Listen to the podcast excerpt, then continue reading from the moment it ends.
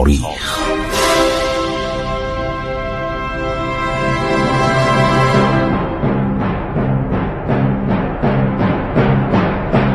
کاری از گروه جوان و اندیشه رادیو جوان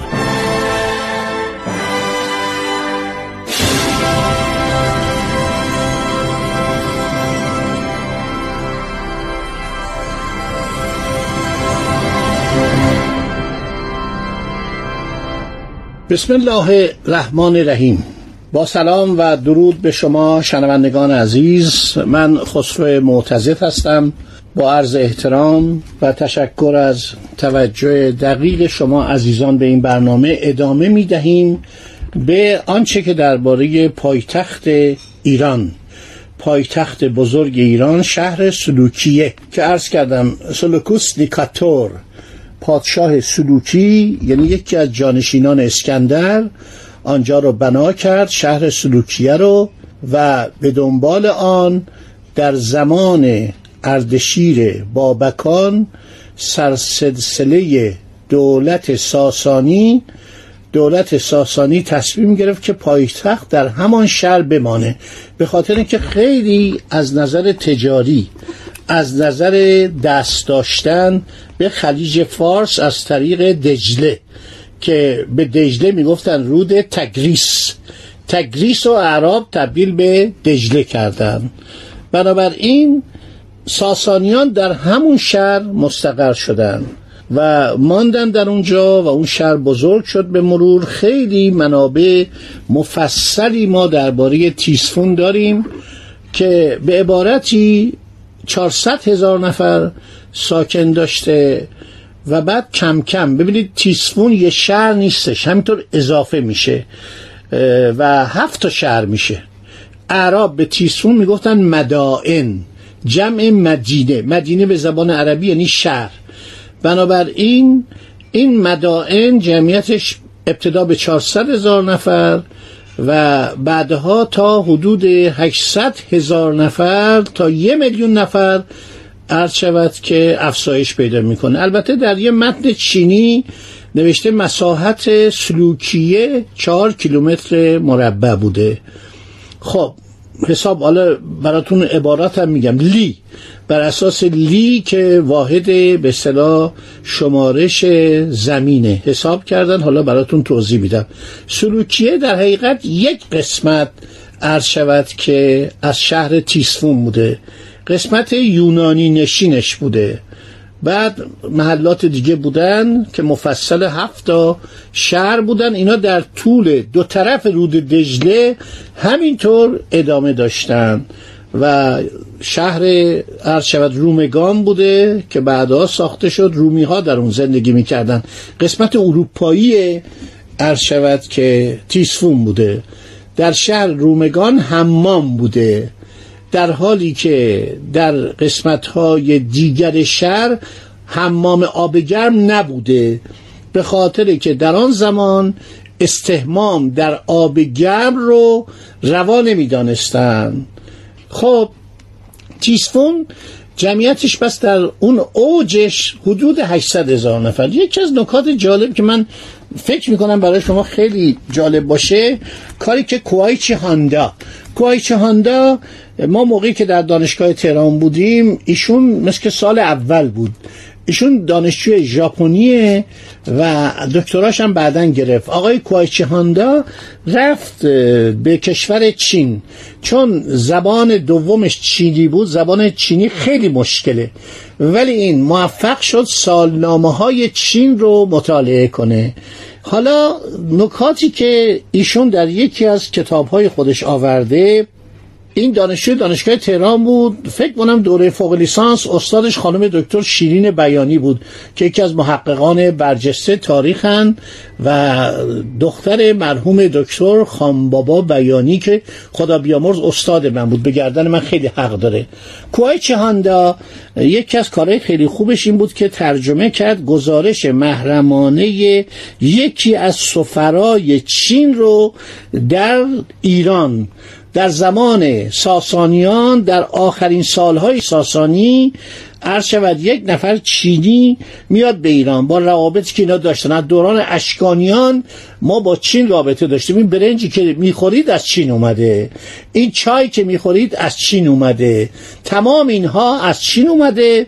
این سفیر چین گزارشی داده در یکی از سالنامه ها اومده. برای آشنایی شما با اینکه در گذشته درباره ایران چه می‌گفتن من می‌خوام این گزارش رو با ازتون با توجه به اینکه آقای کوایچی هاندا خیلی ایران رو دوست داره و گاهی به ایران میاد. فکر کنم آخرین بار 15 سال پیش به ایران آمده بود. سفیر چین نوشته پایتخت کشور پوسو. پوسو یعنی چی؟ یعنی پارس. شهر قلعهدار سولی. یعنی کجا؟ یعنی سلوکیه. این اسم رو می‌گفتن. کمان که هم بعضی از کشورها به جای ایران میگن پرشیا. چینیا به ایران می‌گفتن پوسو. و جالبه که گربه رو میگن پوسی. چون در چین گربه نبود. از ایران به هند و پچین گربه رفت و این گربه ایرانی خیلی محبوبیت داشت در چین و در هندوستان. چرا؟ برای اینکه موشها واقعا زندگی رو بر مردم هندوستان و بر مردم تایلند و بر مردم چین سخت کرده بودن. داستانش خیلی معروفه براتون میگم که یک ایرانی بیره اونجا و می‌بینه سر سفره سر سفره یکی از ماهراجه ها فکر کنم در کتاب فارسنامه فسایی نوشته که این موشا می اومدن و نمیذاشتن مردم غذا بخورن. این ایرانی اسمش قیس بوده از مردم کیش بوده در فارسنامه ورداشته نوشته کتاب فارسنامه. تعداد زیادی گربه با خودش می‌بره به عرض شود که هندوستان و اینها رو به اون مهاراجه تقدیم می‌کنه. روابط ایران با هند همیشه خوب بوده. یعنی در طول تاریخ ما خیلی کم با اینا برخورد داشتیم برخورد نظامی داشتیم. الان هم شما میرید اونجا زبان فارسی تقریبا مردم این اصطلاحات یعنی زبان اردو یک زبانی است بین زبان هندی و زبان فارسی. و یکی از دوستان ما که شاهنامه می‌خواند آقای امیر صادقی. رفته بود چند سال پیش در بمبئی در دهلی شاهنامه که می‌خوان می‌گفت هندی ها میومدن مینشستن. تمام مردمی که مقصد دانشجویان می‌گفت اینها می اومدن می نشستن یعنی شاهنامه انقدر در هندوستان معروفه که لذت می بردن اینا خیلی جالبه. این فرهنگ ایرانه. بنابراین به گربه میگن پوسی. هنوزم در چین به گربه می‌گوین پوسی. یعنی حیوانی که از ایران آمده جانوری که از ایران اومده. در سالنامه های چینی درباره شهر تیسرون نوشته شده. شهر قلعهدار سولی. قلعهدار یعنی دورش دروازه داره. نهری از شمال به جنوب از میان شهر میگذرد. منظور همین عرض شود دجله است. عرض شود که خاک مملکت مسطح و طلا و نقره و توتیا و مرجان و کهربا و عقیق به عمل می آورد همچنین مرواریدهای بزرگ شیشه های شفاف و تیره و زمرد و الماس و منجوق قرمز و فولاد و مس و شنگرف و جیوه و چندین نوع منسوجات ابریشمی و پنبه‌ای قالی و قالیچه تافته چرم گوز و زعفران و سایر مواد خوشبو و فلفل و شکر و خرمای ایرانی. گل تاج الملوک حلیله مازو نمک زرنیخ زرد و مواد نظیر آن را در ایران زیاد تولید می کنند آب و هوای ایران بسیار گرم است. هر خانواده در خانه خود یخ نگاه می دارد حالا وسعت این شهر نوشته این شهر ده مربع و بیش از 100 هزار خانوار سکنه دارد. هر لی رو اگر بخواید حساب کنید برابر 434 متر مربع بنابراین شهر تیسفون در اون زمان شهر سلوکیه. اشتباه نکنم شهر سلوکیه که یکی از شهرهای هفتگانی مدائم بوده. مساحتی داشته برابر چهار کیلومتر مربع. محله یونانی نشینش بوده. محله سلطنتی نشینش بوده. به نظر می رسد منظور بخش اصلی شهر و محوطه کاخا و ارک سلطنتی بوده است. کیتسپون حدود یک میلیون جمعیت داشته در اون اواخر. خود مشتمل بر شهرهایی چون اسپانبر و رومگان و شهر سفید و غیره بوده است. توجه می کنید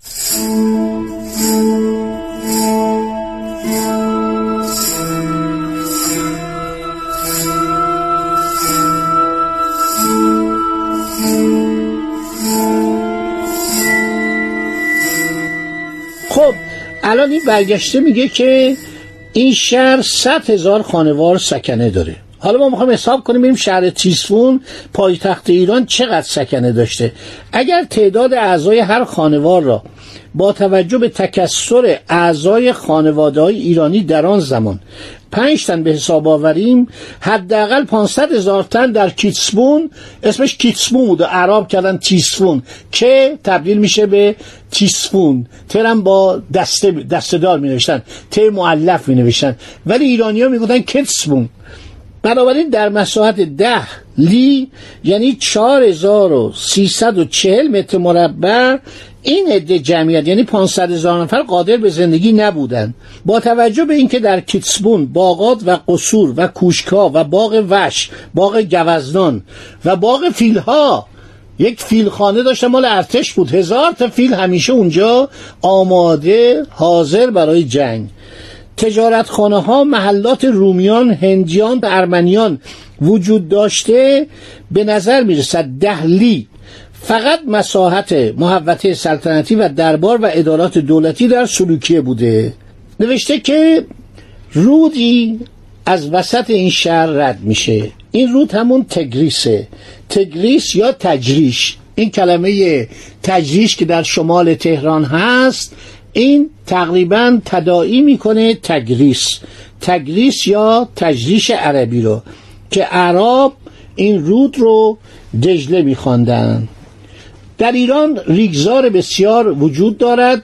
مردم به وسیله حمل و نقل آب آبیاری می‌کنند. حبوبات پنجگانه پرندگان حیوانات این مملکت عموما شبیه حبوبات و پرندگان حیوانات کشور ما چین است. دوستان عزیز به من اشاره می‌کنم وقت تموم شد. با شما خداحافظی می‌کنم. انشالله تا روز بعد با شما خواهیم بود که باز هم در این ساعت ساعت دوازده به همه بگویید. برنامه عبور از تاریخ ساعت دوازده هر روز به جز روزهای پنجشنبه و جمعه از رادیو جوان. پخش میشه و خیلی برای ایرانیان جالبه. برای که تاریخ گذشته شما رو ما شروع کردیم الان به دوران اردشیر ساسانی رسیدیم. داریم یه مقداری در مورد جامعه اون زمان صحبت می‌کنیم که بعد وارد سیر حوادث سیاسی و نظامی و اقتصادی بشیم. خدا نگهدار شما باد.